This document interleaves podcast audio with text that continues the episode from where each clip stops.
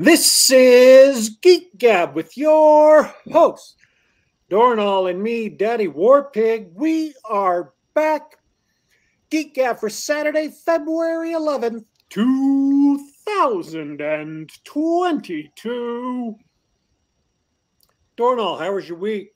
Hey, uh, it's been a good week. Slow and quiet. I tell you what, I'm very excited.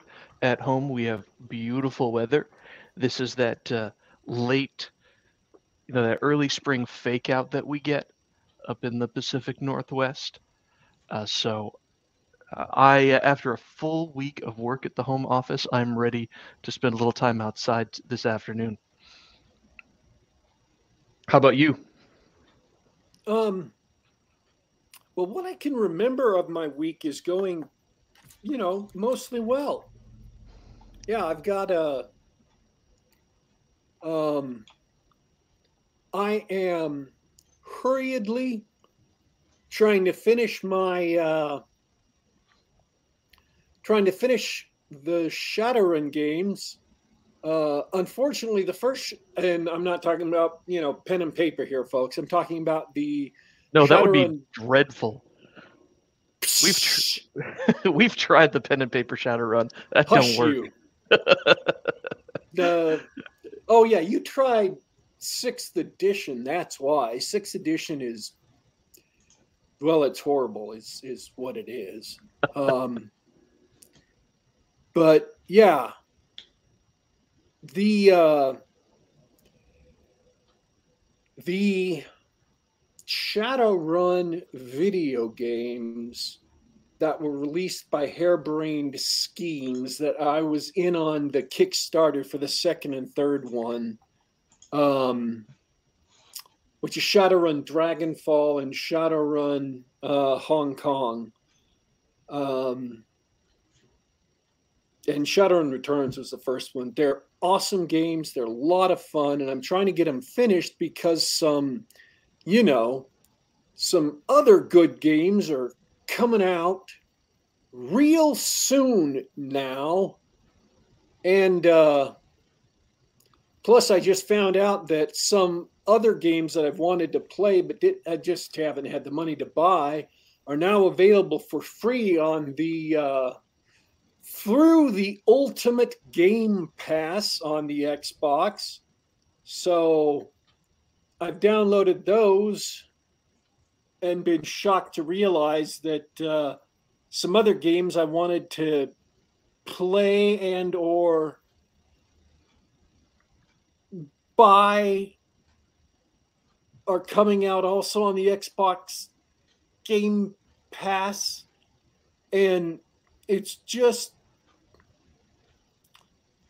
it's more gaming than I have time to finish. And I I've heard people complaining about this for years that as adults they don't have time to finish what they want to finish and and now I'm here and it, it sucks. I hate it. uh, but uh, Hogwarts Legacy released yesterday on the Xbox. Um, and of course, you know what's happening with Hogwarts Legacy. We don't have to talk about it. We don't, you know, we have to waste Uh, you you it. you meaning the audience? I only have a vague notion of what's going on there. Oh, you haven't heard? Does it does it have to do with J.K. Rowling's? Uh, Everybody, ev- everybody's upset at J.K. Rowling, but the game is so popular on Twitch that all of the Twitch streamers who want to skip it to appease their audience are being forced to play it because it's so darn popular that like all the number one streams on Twitch right now are Hogwarts Legacy. Mm, and all of the sites that would like to boycott reviewing it are not only having to review it, they're having to give it nines and 9.5s and whatever because it's so actually really honestly good. So, wow. so they're being in, inundated with hate mail and hate mobs but they're having to give it good reviews and having to play it on Twitch because it's just that darn fun. So I'm I kind of I'm kind of hurting to hear that people still make fun games. Yeah, I know. You, it's kind of surprising, isn't it? Yeah, it really is. Um, and then of course I'm having to. I'm doing work. Uh, and uh, having a lot of fun doing the work. Um, because despite some major setbacks that happened this week, uh, the rebuilding that's going on uh, is uh, after you have a setback and something falls apart on you, just completely shatters and, and sinks into the ground, then you kind of have to uh, turn around and fix it. And so, you know, the rebuilding that's been going on has been going kind of well. And I haven't rebuilt it in the sense of, yeah, we're done, everything's cool. But, you know, the rebuilding that's going on has gone well. It's gone well. So I'm, uh, I'm excited. Great. Uh, it's been a slow week in uh, tabletop gaming news, hasn't it?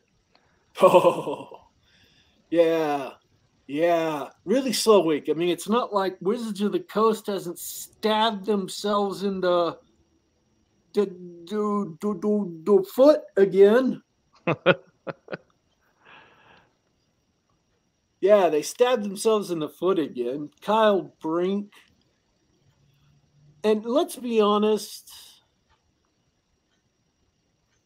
he was trying to pander, but he was trying to pander in a panic. And when you pander in a panic, something slips out. So it just. What happened? He's, he went on a podcast that is called Three Black Hobbits. Okay. Um, and it's I don't know why they call it Three Black Hobbits. I have no opinion on why they call it Three Black Hobbits because I haven't read up on the podcast and I've never listened to the podcast. But on this particular episode, the two podcasters who were interviewing Kyle Brink, who's the executive producer of Dungeons and Dragons for Wizards of the Coast. Both of them were African American, as we used to say back in the 90s, in ye olden days. Sure. And um, he was trying to talk about how diversity is important to Wizards of the Coast. And then he slipped in, he was talking about how all the employees, they were trying to get them more diverse and stuff. And then he said, well, in past years, we've assumed that the players of Dungeons and Dragons have been typically white and male, and that hasn't been the face of our player base for a long time. Now, uh, Kyle Brink, I should say, is also white heterosexual male. He said that straight white males haven't been the face of our player base for a long time. And I think it is healthier for the hobby for people like me to leave the hobby as quickly as possible. I'm paraphrasing a little bit, but that is fairly close to the exact quote. That is such a weird thing to say. What did you say? Pandering while drunk? Yeah. Something like that. Yeah. Uh, pandering while panicked, I think. Pandering while panicked, I see. Um, well, if that isn't a toxic ideology, I don't know what is. So that's been a bit of uh, a bit of a big controversy running around. People are upset. And then, of course, there's the usual bunch of people who are upset that people are upset and trying to say, no, no, no, no, it's all okay. He wasn't talking about straight white male players leaving the hobby. He was talking about straight white male game designers leaving the hobby. And so it's all okay. I I confess I don't see how that all makes it okay. Sorry. Race baiting. The only winning move isn't to play. Yeah. I just I mean, I really don't want to talk about anymore, but yeah, that's well, that's you, the you, big news in gaming this week, folks. You got the gist of it out. Wizards of the Coast are still a bunch of idiots uh, who are part of the death cult. Uh, they hate you. Don't give them your money. There you go. I, I just, why did they want to do this so soon after the OGL thing that tanked? I mean, Paizo is selling like eight times their usual sales rate. They're selling books so fast they literally can't keep them in stock. They're reprinting their manuals, but they can't reprint them fast enough to sell them all, to, to, to meet all the sales requests they're getting. Wow. Oh, this is what I wanted to say. You guys remember uh, Russian Bioshock, also known as Atomic Heart? I've heard the name. Um, it's coming out as part of the Game Pass. So if you have Game Pass on your Xbox, you can get it for free and play it for free. You don't have to worry about pre ordering and stuff. You can just try it out. Sounds good. So I've got that set up to come online whenever it gets released. Uh,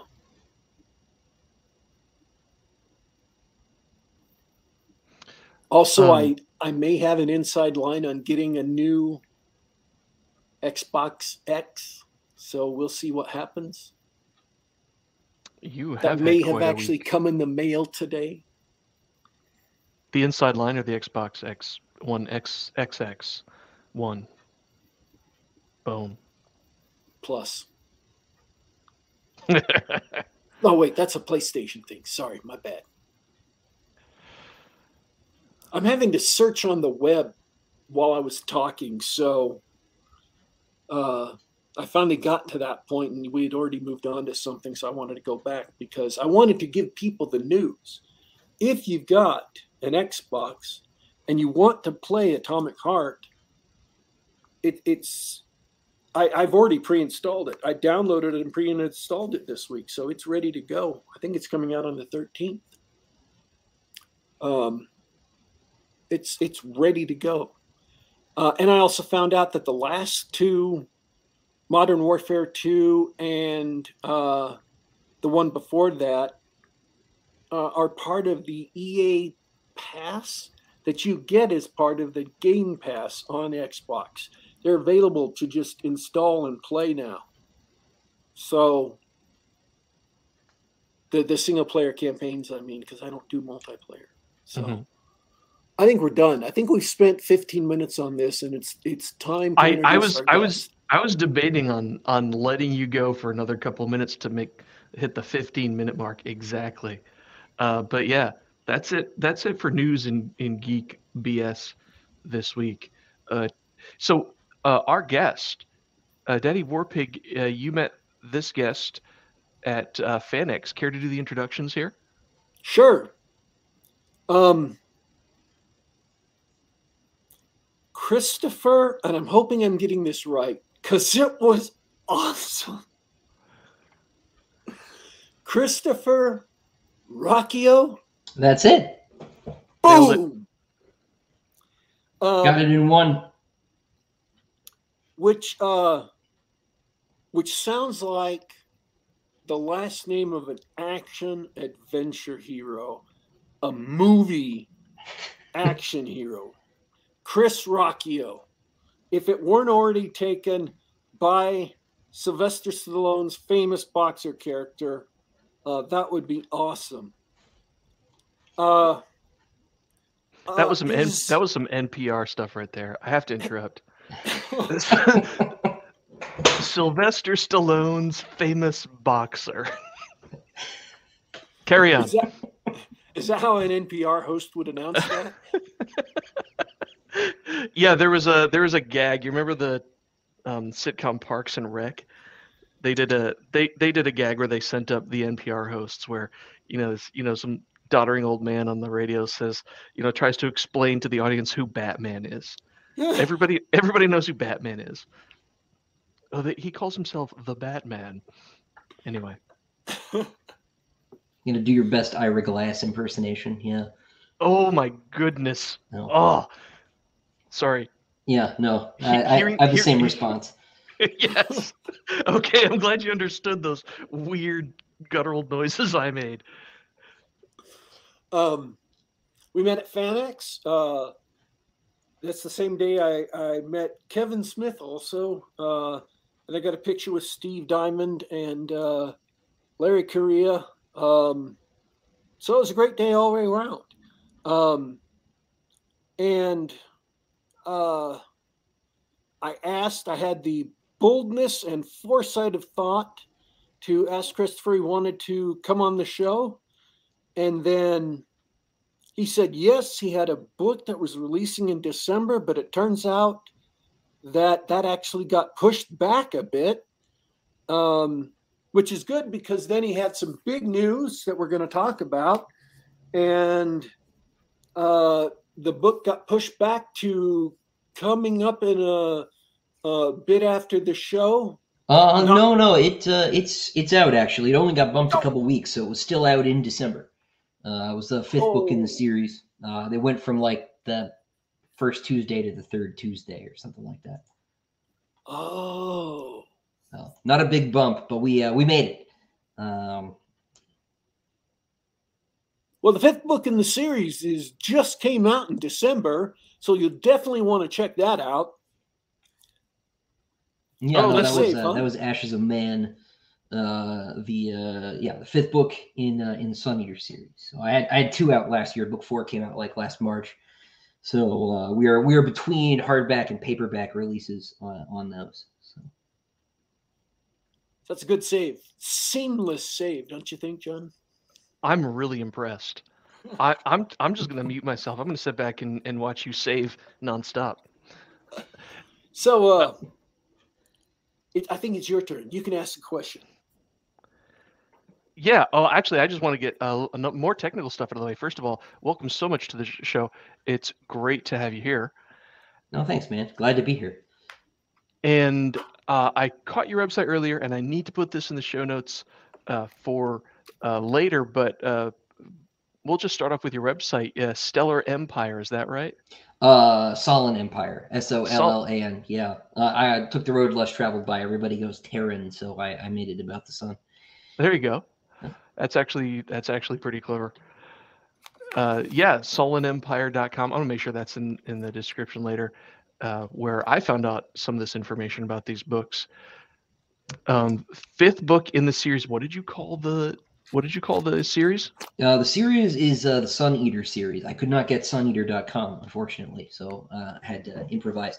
Um, but uh, Sun Eater, it's a space opera, sort of in the tradition of Dune uh, 20,000 years in the future, galactic empires. Uh, only I've got aliens. Frank uh, skipped the aliens. So, um, you know, it's uh, it's been working on this now really since like 2016 is when I sold the first book.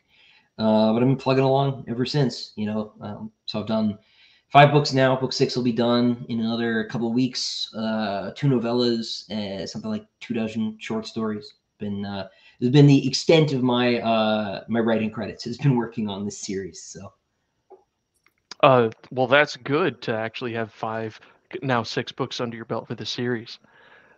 Uh, your website also mentions uh, uh, novellas and short stories, from which I shamelessly grabbed today's uh, screen grab.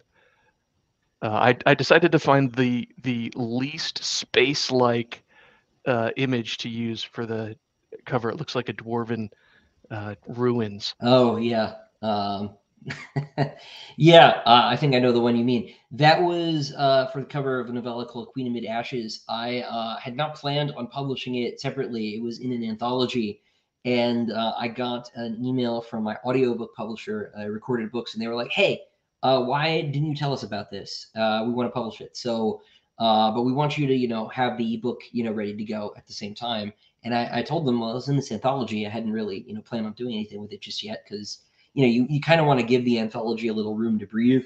Um, I was allowed to go and reprint it. It was one of my uh, Baen Books anthologies, uh, and those contracts are pretty generous. The short stories, um, but uh, I hadn't planned on doing anything, so I needed to get an ebook together in like two weeks, basically. And uh, so I I bought some stock art, and it was uh, it's not a precise fit. There's a little like dwarf statue on it. I'm planning on uh, updating that in a little bit, but uh, that's what happens when you uh, when you have two weeks to get something together. Um, but uh, that cover should be updated later this year. I'm gonna be relaunching both of those novellas with more appropriate artwork. So. Oh, that's a good idea. I, that was that was me being a smartass, and now I can't change it because we talked about it in the show. So if I change it, people people come back later won't know what's going on. Yeah, no, no, that was that was totally me cutting corners, which is uh you you, you caught me. So uh you know, it was a bit of an awkward situation because actually the anthology that I'd done with Baen is the cover that's my little icon here, which is great, but I, you know, couldn't repurpose that for the uh self-published ebook that wouldn't be uh allowed. So uh Oh yeah. Know, here I was here I was stuck sort of scrambling. Um but you know, you uh you do what you got to do sometimes right? So, so you've been doing this this series for from 2016, and uh, sure, I suppose, I suppose a space opera inspired by Dune is is a pretty common starting place for a lot of people. But uh, can you tell us more about the series? Like oh, what, yeah. what what what is it about? What makes it uh, interesting and different? Yeah, so uh, like I said, this is set 20,000 years in the future. It is a story of a, a man called Hadrian, uh, not Adrian to carry over the Rocky thing there, TW. Uh, totally an accident that that happened. Uh, but uh, but Hadrian is a nobleman in this big galactic empire, and uh, he runs away from home, from his responsibilities. his dad wants him to be a priest. He does not want to do that. Uh, and uh, he ends up sort of swept into the uh, the middle of this conflict between the human empire and the aliens, the Cielcin, who are the first really technologically advanced, technologically capable uh, species that humanity has encountered in all of this time. Um, and um, and so he becomes quite central to this conflict that takes up most of the series. But the series is written uh, like a memoir. So it, uh, you know, he's telling the story after this war is over. He tells you on the first page of the first book that he is the man who ended the war and uh, dealt with all the aliens. His story is, uh, you know, a small part his attempts not just to explain but to justify his actions. Uh, you know, he's he tells you pretty early on he's he's famous for not only uh, you know wiping out a star system, uh, you know, collateral damage style, uh, but also for killing the emperor apparently. Uh, and uh, and so there is this sort of distance between uh, Hadrian as narrator and Hadrian as character as he's going through the story. And you know, it's got a bit of everything. We've got uh, space battles, we've got sword fights, we've got weird sort of eldritch horror uh, aliens on the periphery of the story. There's sort of this big cosmic narrative that's all uh, slots into. Uh, you know, we've got warring houses, political intrigue. Um, you know, um, there's even a lot of some cyberpunk elements, especially in like the second book. Um, lots of uh, lots just lots of stuff going on. This is very much my kitchen sink series. This is something I've been working on in some form or other since I was uh, uh, really a kid. You know, I've always wanted to be a writer, and this was always the project I was working on. Of course, when I was little, it didn't little you know look exactly like um, you know um, you know uh, it does now. It changed significantly over the course of my life, but this has always been my project. Um, and uh, and and you know, talking about Dune, right? It's absolutely uh, a love letter to Dune, but it's also a response to Dune, right? I am far less cynical about heroes and heroism than uh, um, than Frank Herbert was. Uh, I, I, think because you know they're they're sort of inevitable. There are inevitably these sort of great figures that uh, let's say um, you know straddle history, and and you can't really get away from them. So um, I wanted to sort of acknowledge, you know, uh, Frank Herbert's sense that you know heroes are dangerous, they can be uh, catastrophic, but uh, you know, but but now what? What do we do with that? So, I um I wanted to go from there. So if you if you like that sort of old school uh, so-called new wave space opera, it's very much in that tradition, um, but it's uh, you know I guess a bit more uh, maybe more character driven is maybe the right phrase. Not that Dune isn't, but it's uh, it's all in this guy's head, right? Um, you're very close to the protagonist, which is I think a little bit different than a lot of the uh, um, other sort of tentpoles in the genre. And from a that, that's a great description from a technical standpoint. You, because it's written as the memoir of this hero, then you don't have Dune's omniscient narrator. You're you're necessarily dealing with the um, what's what's the term? Oh, I almost had the term on the tip of my tongue. Tip of my tongue. Um, Uh, unreliable. He's unreliable? not necessarily unreliable. He's not necessarily unreliable, but he's not uh, not omniscient either. Right. Yeah. And, you know, I actually I had had someone ask me this question. Was it this morning? Uh, I, had a, I had a letter from somebody who was asking about Hadrian being unreliable. And I think the tendency is to look at first person narrators and say this guy is a liar just by default. And I don't know where that comes from in science fiction fans. Um, but I, I I tend to think that Hadrian is less unreliable and just more limited. Right. He is you know just like you and me. His his perceptions of events and things are um, not necessarily uh, 100%. So this is something I've been exploring with the novellas and the short stories is revisiting episodes from this really long series from a different point of view and things uh, at least you know people's motivations not 100% lining up. So you know uh, you see this a lot with historical documents, right? We have I think like four biographies of Alexander the Great written, you know, not during his lifetime, but a couple hundred years later, and they don't line up on the details either. So figuring out what happened is, you know, in part um, uh, about triangulating, you know, one uh, events between like one version of, of the story and another. So this has been sort of a fun experiment to play with in uh, in writing the sort of tie-in stories. Um, I'm a big uh, admirer of Gene Wolfe, and you know, Gene Wolfe is so big on uh, point of view and perception in his writing, not just in Book of the New Sun, but in Fifth Head of Cerberus and all this other stuff. And um, and so uh, being able to sort of get at objective truth, right? You know, we talk about truth in fiction, you know, whatever, right? You know what I mean? Uh, canon, if you will, what actually happened, uh, by having to sort of do a little, you know, a little work there and a little thinking around what the characters are saying, I think is is rewarding and, and kind of fun. Uh, it's this sort of extra extra little puzzle on top of uh, just the normal storytelling. So.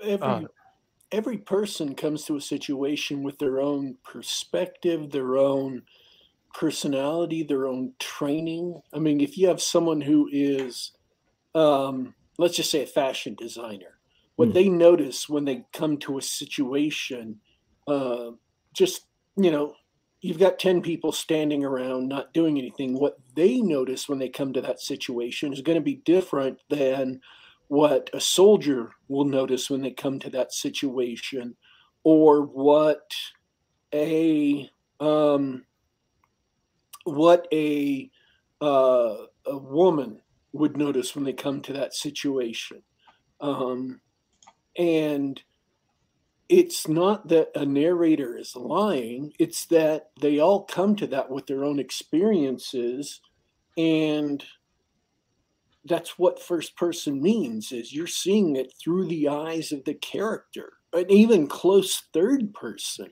you're seeing it through the eyes of the character No, absolutely.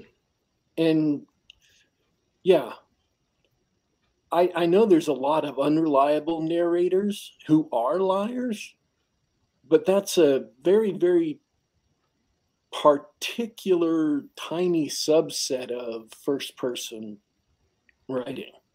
No, I, I think that's right, but uh, I do think that people have this tendency to just conflate the first person narrator with lying.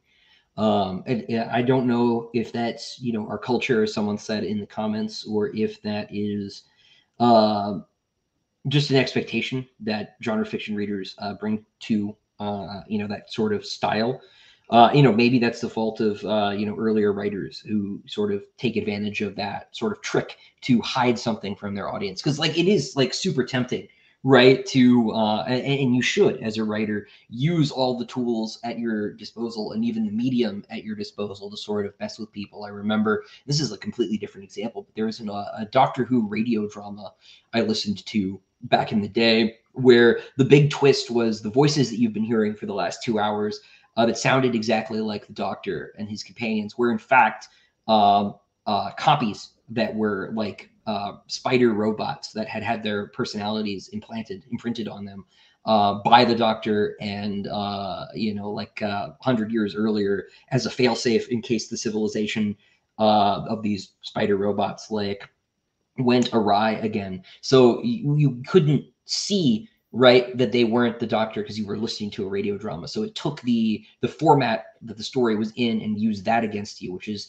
you know the sort of very clever thing. You were talking about bioshock earlier too right? You know um, uh, bioshock very famously uh, uses the fact that this is a video game against you by having the sort of tutorial help me character right uh, actually have been mind controlling you the whole time right so you by following the game's instructions to play the game you have been participating in uh, the plot twist, which is which is really fun. And, and so you can do stuff like that with first person. Um, but I think that has led people to assume that um, that's always going on. So I get a lot of people who are saying, "Oh, you know, we can't trust Hadrian." I'm like, well, you know, you, you mostly can, right? You can trust him about as much as you trust any person, you know, uh, to remember things accurately. So um, but but yeah, no, it, it is it is in the case of Hadrian at least, like you say, he's just he's limited because he's a guy, uh, and he doesn't always understand, you know, his brother or his friends or something like that.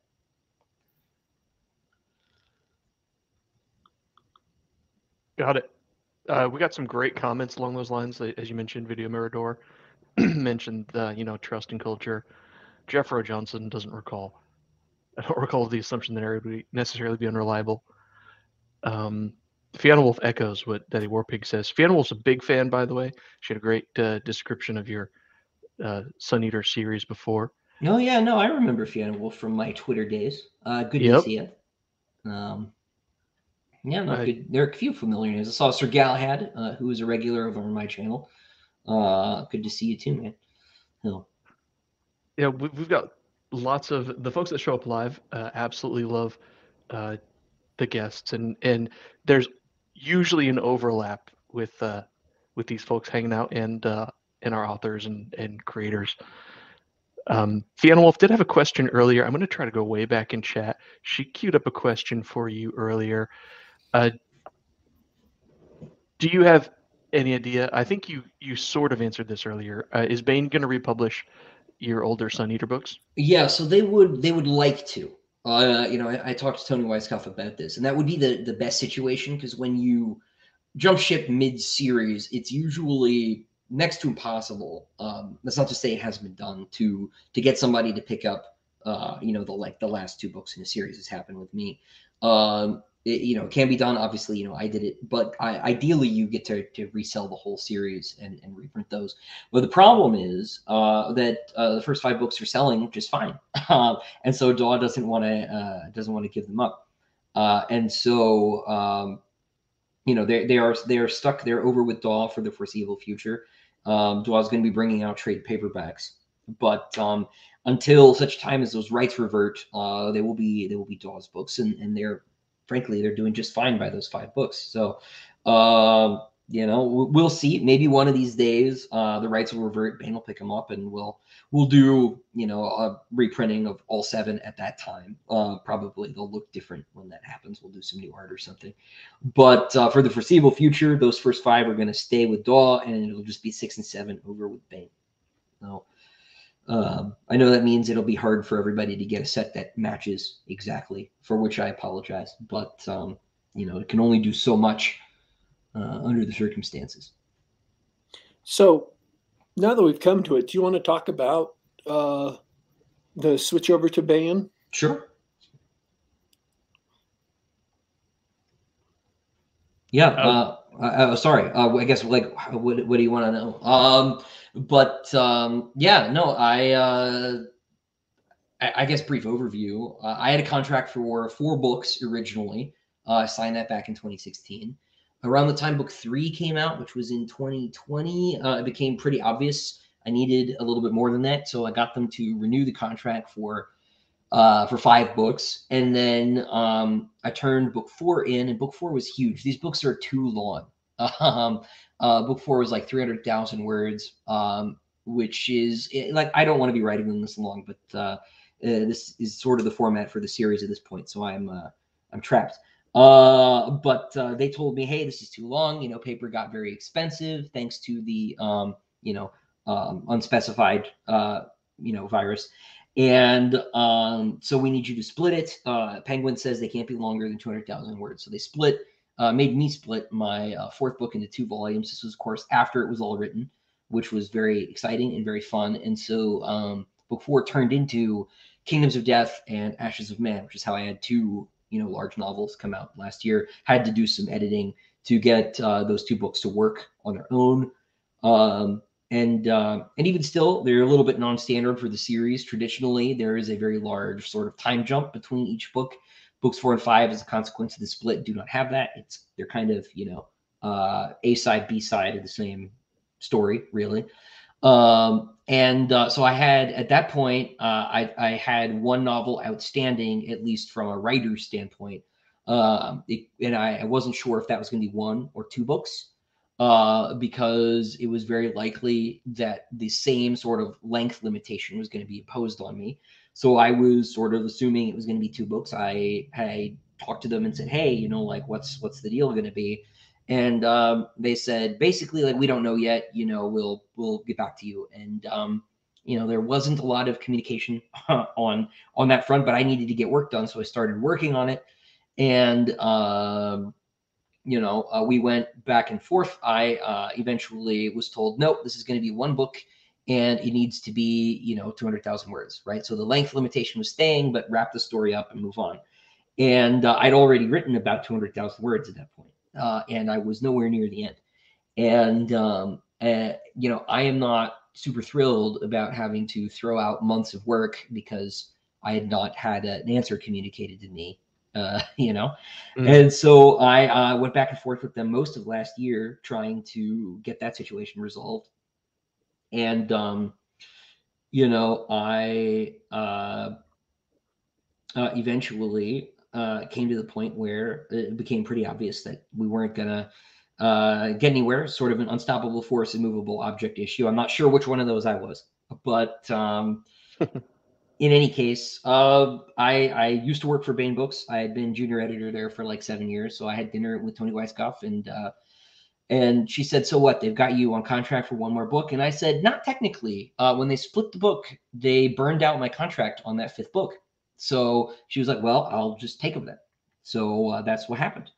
And uh, she said I could have the two books I needed to finish the series, uh, you know, in the format and style that it had been going on. Because it'd be weird if you, you know, five books into a series suddenly went down to like a third of the length, right? Um, mm-hmm. And uh, people will be mad, and uh, that's that's you don't want to upset your customers. So you know you need to uh, you need to keep them in the lifestyle to which they have become accustomed as readers. So um, you know, uh, anyway, Baen came in and uh, rescued the series. Uh, so book six, Disquiet Gods, will be out probably uh, around this time next year, maybe a little bit later, maybe more like March, April. Uh, it'll be finished the next uh, next month or so. So.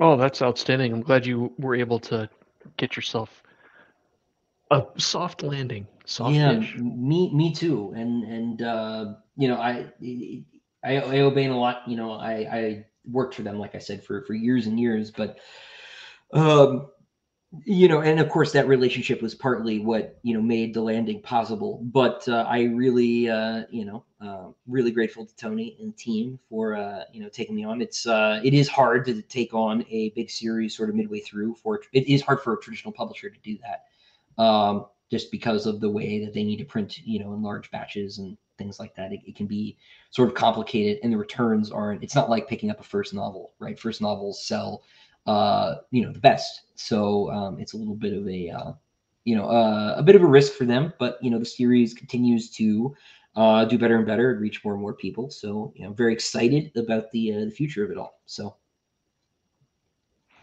Uh, that's amazing, and it, it's actually, frankly, it's amazing to hear uh, you having uh, so much success with traditional print books? Do you see a lot of action online with the Amazons and the Kindles? Oh yeah, no. So uh, my my sales are probably about 50-50 digital and print in the U.S. at least. I found that um, looking at my European statements that uh, the Brits and the uh, the Continentals tend to uh, read print uh, versus digital at a much higher rate than uh, we Americans, which I think is really interesting.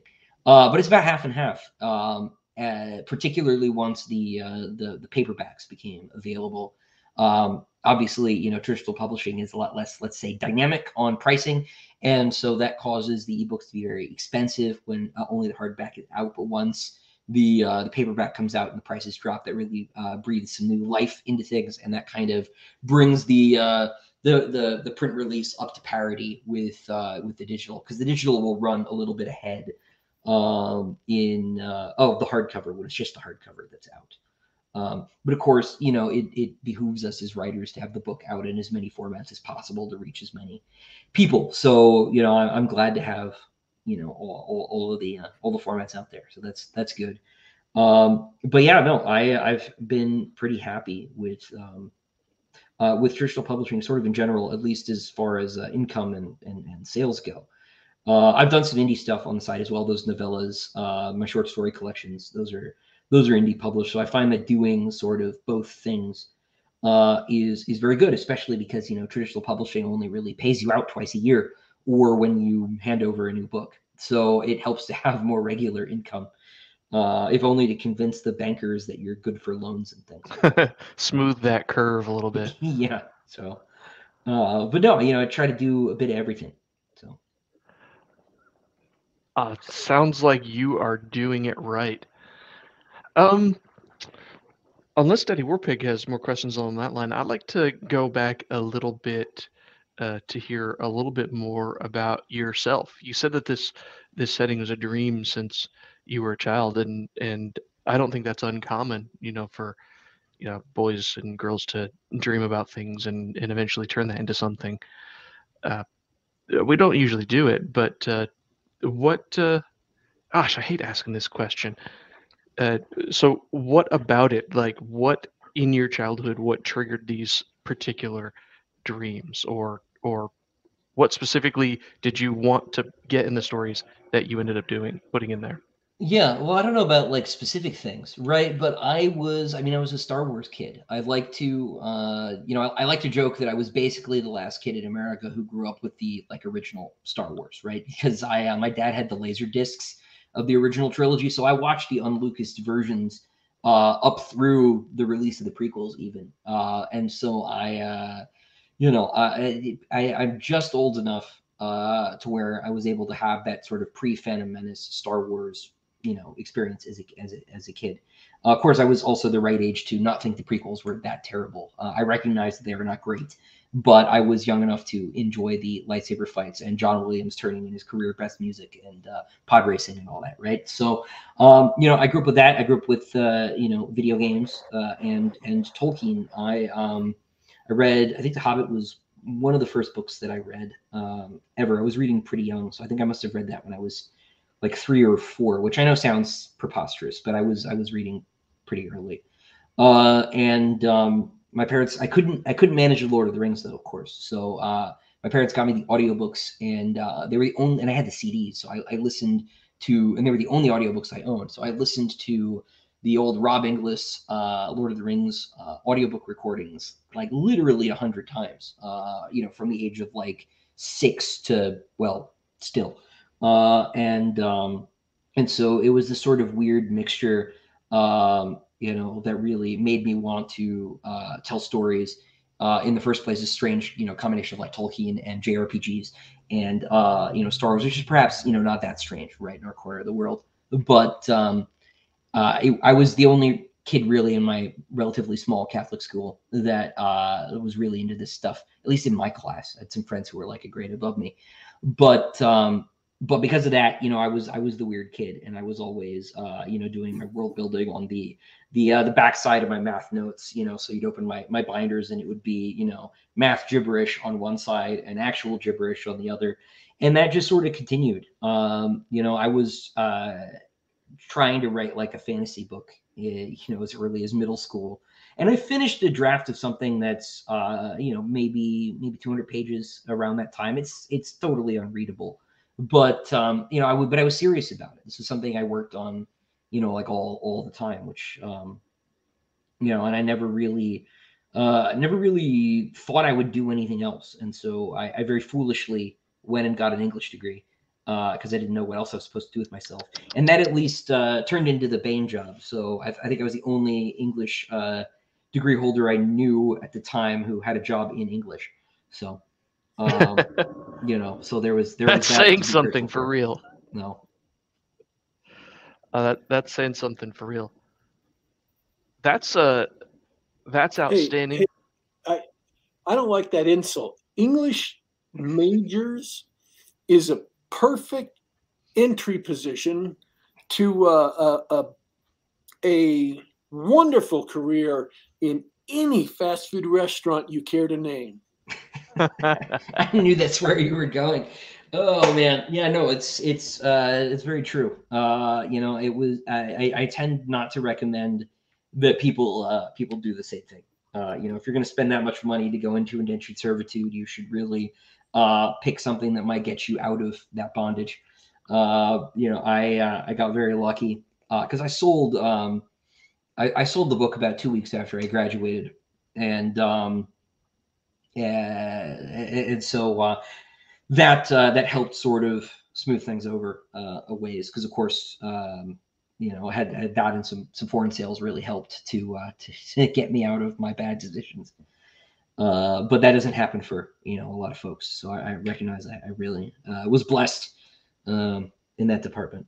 So uh, no arguments here. Yeah, that's that's a tough road to go. I know people who've done uh, English and anthropology and sociology, and it's all just mountains of debt for very little benefit. But uh, the I think uh, I love hearing the success story because that's what half of English majors want or more. You know, they they want to have a uh, some success as an author or a writer.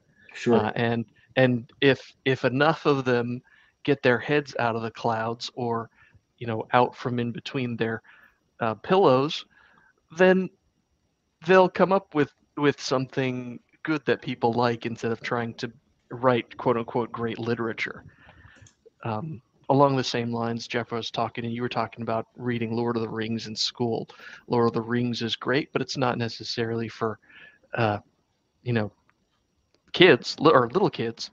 Uh, you need a few years of reading practice to get into it. But uh, then think of all the hours you spend in school and in English courses being force-fed awful so-called quote-unquote literature.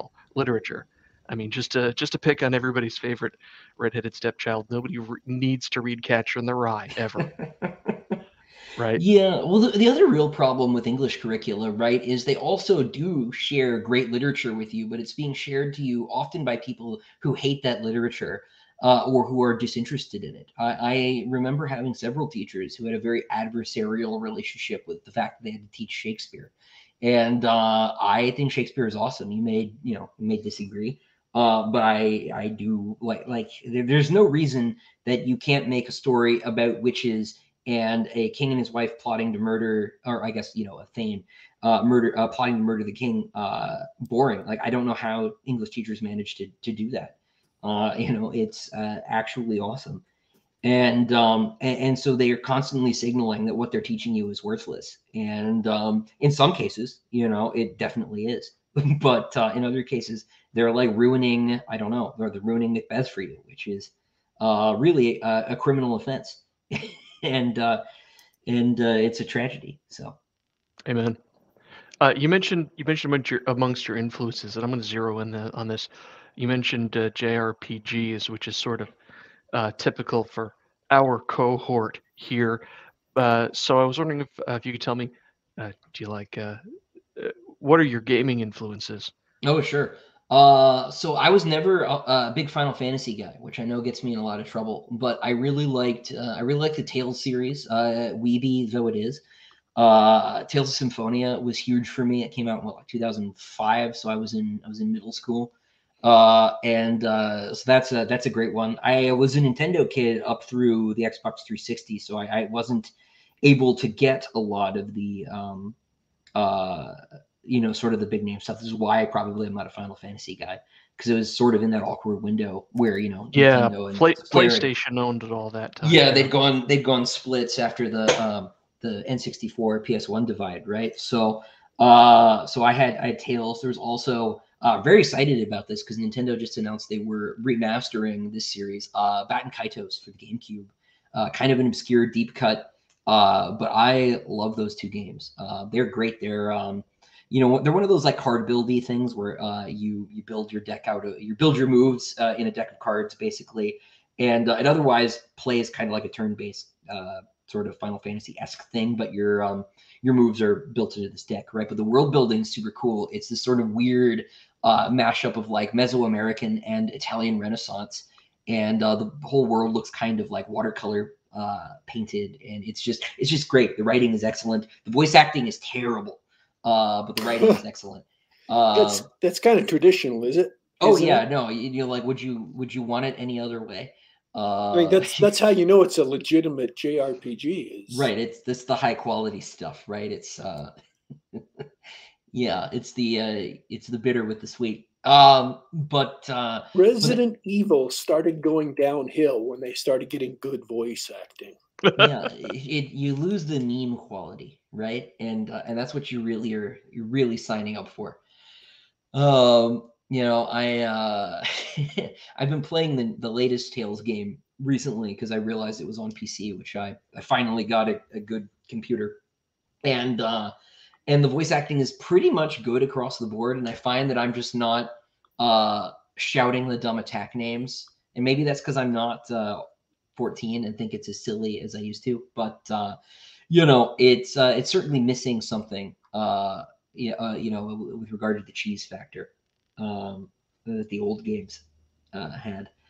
Um, but those are great. Um, I really liked uh, Lost Odyssey too. Uh, speaking of Xbox games, um, if anyone's ever played that, it's um, sort of the the uh, the the bastard sibling of Final Fantasy because uh, I can't remember his name, but the guy who who went off and founded Mistwalker from from Square.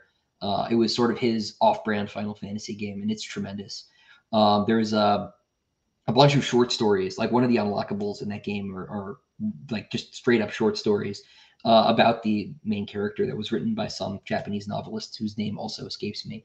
But it's about these um, this immortal soldier and uh, his quest to try and get his family back together. Uh, and there's like an evil wizard, you know. It, it's uh, also very cool world building. It's kind of got an industrial revolution thing going on, but uh, you know, in that distinctly JRPG way, right? Where it's still, you know, it's the industrial revolution, but everybody's fighting with like, um, you know, uh, swords, and uh, you know, there are uh, these like sort of imperial walkers that are resurrecting troops on the battlefield uh, in uh, you know uh, sort of mass production numbers. It's great. Uh, that's a really that's a really great game. Um, no, sorry, I could talk about random JRPGs at length, so I'll I'll shut up. I know this is a is a pleasant surprise. The the JRPG is a its own particular beast, like you mentioned, the weird stories and the weird world building and the awful voice acting. Uh, it's got its it's got its charms for sure. Uh, I was a big Final Fantasy guy. You know, I switched over to the PlayStation with everybody else. Uh, but there's no, uh, you know, there's no lack of influence in those games on my part. Uh, you might have picked this up earlier, but I'm also a huge tabletop guy. Uh, do you do any uh, do you do any uh, real life gaming, role playing games, that sort of thing? Yeah, so that's that's one I have never really uh, gotten into, to be honest with you. Um, I um, had some friends uh, who tried to get me into it in high school, but they were also the friends who like deliberately tried to like mess with the other players because they thought it was funny, and so we couldn't ever really get anything done, and uh, I just like never had fun. And so it's just something as I've I've gotten older, I've just never really circled back to. My wife's a big uh, a big fan. She plays. She's got like a a Discord group. She does. Uh, I think I think it's D and D with I can't remember which game It might be a different system, but uh, in any case, it's never been never really been my thing. Well, I, I tell you what, all the cool kids are taking their fun fantasy IPs and making uh, making uh, games out of it, ro- tabletop uh, war games and role playing games out of it. Oh, sure. So so uh, hook up hook up with the with the spouse and talk to her about doing a a uh, Sun Eater uh, space traveling adventure game. Uh, you'd you'd you'd get Jeffro's attention for sure. Oh, I've uh, I've thought about it. Um, it's uh, it's on the long list of projects. I've got a secret project I'm working on right now. It, I will tell you, it's not a tabletop game, but uh, I'm I'm ramping up to trying to do more stuff to support the, you know, uh, to support the writing. Let's say. Uh, so one of these days, uh, certainly not out of the question. I love to hear it. Uh, we are coming up about five minutes left in the show. Uh, we don't have to stop, but I'm just letting everybody know uh, live. Uh, Daddy Warpig, what you got left for uh, any questions or anything interesting you want to ask? So, um, are the sixth and seventh books going to be, as was planned with Daw, um, just the 300,000 words of the sixth book kind of playing out, or is the sixth book going to be 300,000 and the seventh book going to be another 300,000? Uh, gosh, I hope they're not going to be quite that long. Um, but uh, but no, so um, because I had this sort of premonition that they were going to pull the split game on me again, I sort of just planned on them being two books. And so when I did my outline, I've been I, I'm a pretty big outliner. I um I uh found a bunch of old Dave Drake outlines at the Baen office when I was working there. I was like, oh, this is the this is the thing I'm missing. This is what I should do to be, you know, uh, a real a real writer. Uh, and so I've outlined pretty thoroughly ever since. I um I outlined uh, both books six and seven as sort of separate books, and then they told me, hey, it needs to be smushed together, and um, so I sort of just went back to my original plan once the the Baen thing was sort of uh, cleared up, basically. So they will each be, um, you know, they, they aren't going to be shorter than books four and five, but hopefully they are not as long as book three, which is currently the longest one in the series. I think that was about 290,000, uh, I mean, 285, something like that, which, um, which is very long. Uh, and, uh, you know, if I had any sense, they would be a third that size and uh, the series would just be a lot longer. Um, of course, the trouble there is that traditional publishing doesn't do very well with like 15 book series anymore um, for one reason and another.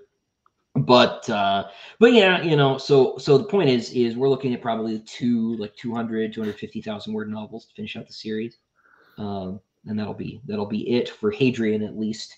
Uh, if not for the setting, I'm not I'm not leaving the setting for the foreseeable future. So one reason is thrones, and the other one is killing kings. But anyways, um, uh, are you? Um, that's a lot of work to come. So this this may be entirely jumping the gun more than a little bit. Are you looking to, uh, or have any notions of the future beyond that? Oh, sure. Uh, I have uh, probably about a dozen different uh, little like one page treatments I've written up uh, for different things that I want to do, uh, either in the universe or uh, in the universe, but so far removed from it that uh, the casual observer wouldn't be able to to figure it out. Um, you know, or in you know its own thing. There's a fantasy series I'd like to do at some point. I don't think that'll be next. Um, but I've got some sort of sorcery stuff, some sort of planet stuff. I've got some more uh, sort of standalones in the Sun Eater universe uh, that I'd like to do as well. Uh, my sort of rule of thumb has been that if I can fit a project in the Sun Eater timeline anywhere, then I'll do it uh, rather than make it its own thing, because then that sort of you know that sort of connection is is fun, right? You know, we, we sort of build the canon, build the universe. Um, you know, that sort of stuff is really fun for me to to find the sort of deep associations between one book and another, uh, the little cameos, Easter eggs, that sort of thing. So um, but um, but yeah, no. So so that'll be coming. I uh, I think I'll probably be done with book seven around the end of the year because book six really is almost done. I've got some short stories I need to do and another novella uh, that I need to write sort of in the middle of the year. But by by New Year's, I should be about finished. So it's it's not that much more work. Uh, you know, I, um, I I can crank out one of these giant books uh, uh, about once a year. Um, so you know, we should uh, we should be we shouldn't be too much longer. Um, uh, that that sounds great. And once a year is pretty fast for the big books. Yeah, yeah. I uh, it would probably I'd be better served if I were writing, you know, two uh, more reasonably sized novels a year, at least from like a like a financial standpoint. Because the sort of the rule of thumb in like um, indie publishing, right, is that you want to write sort of shorter. You want to write like what like fifty thousand, eighty thousand, maybe one hundred twenty at the top end.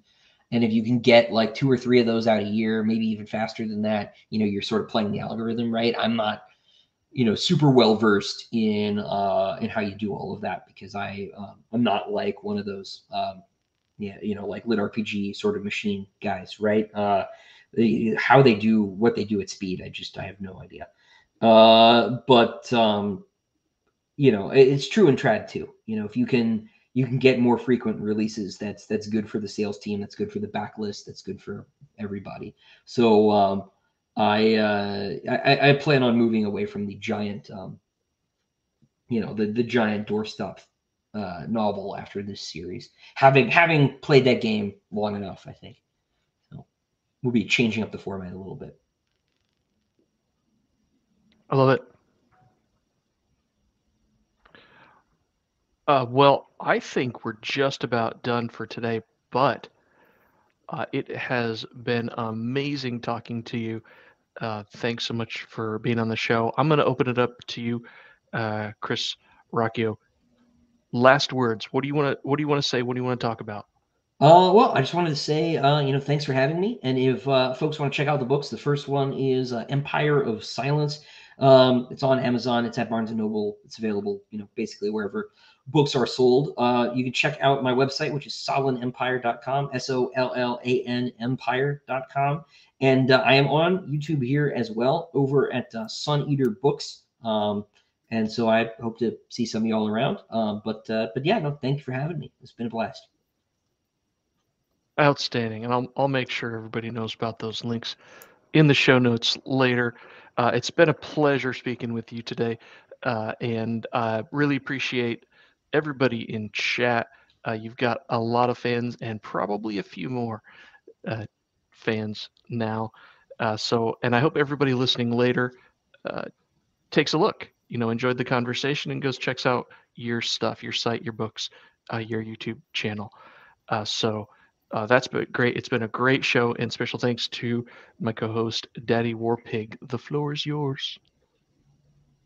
Wait, it's my turn. It sure is. Go. What am I gonna say? I I have no idea. I'll just have to wing it. Um, I want to thank everybody who came and listened live, participated in the chat. Um, we love all of you, of course, and I want to thank everybody who listens later. Uh, all the people we pick up during the week uh, who uh, download us from the Google Play Store, the iTunes Store, and uh, from SoundCloud.com. We are available on the device of your choice to listen on the web or just to download your PC. And we uh, we're signing out for today, folks. But don't you worry, don't you fret. We will be back.